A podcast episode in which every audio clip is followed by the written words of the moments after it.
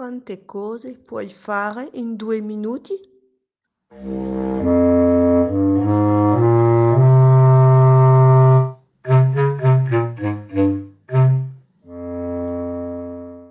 Negli ultimi due episodi ci siamo occupati del verbo dire.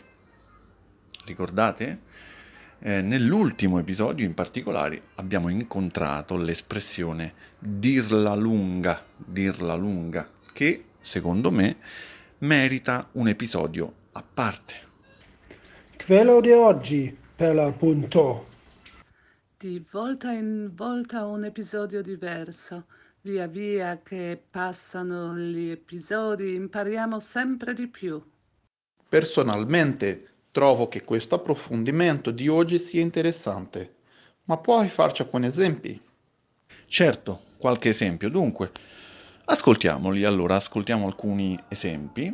Eh, gli studenti italiani studiano la lingua inglese per circa 10 anni e forse di più, prima di arrivare alla maturità, cioè prima di arrivare al diploma che si prende a 18 anni. Nonostante questo, il loro livello di apprendimento, la loro capacità di comunicazione in lingua inglese sono abbastanza scarsi e questo la dice lunga sull'efficacia di un metodo classico basato quasi esclusivamente sulla grammatica.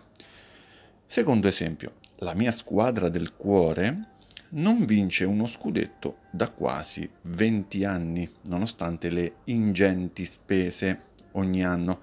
Questo la dice lunga sulla capacità dei dirigenti della squadra. Terzo esempio, in tutti i paesi del mondo, ovunque ci siano dittatori o politici autoritari al comando, il coronavirus non è stato contenuto e sono morte inutilmente tantissime persone. Questo la dice lunga sui regimi dittatoriali. Ultimo esempio, in Italia si mangia bene e si vive di più, si vive più a lungo.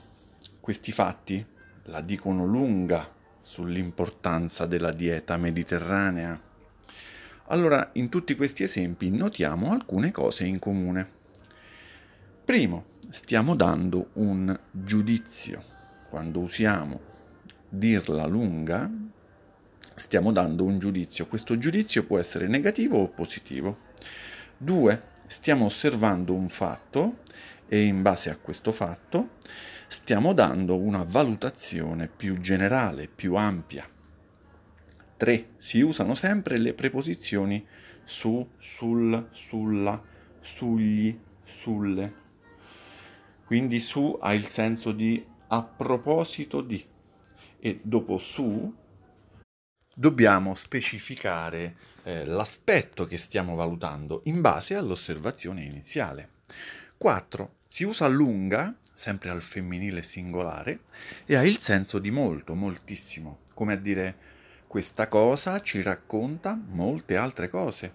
Questo fatto mi permette di esprimere un giudizio più ampio. Questa cosa accaduta non è casuale, ma è solo la punta di un iceberg. Da questi fatti traspare tantissimo altro. Ebbene, questo termine lunga, sempre al femminile singolare, si usa spesso anche in altre eh, espressioni, sempre in senso figurato, nella lingua italiana, con significati sempre diversi. Ad esempio, le due frasi non farla troppo lunga e alla lunga, o anche saperla lunga nei prossimi episodi le vediamo meglio, oggi non vorrei farla troppo lunga.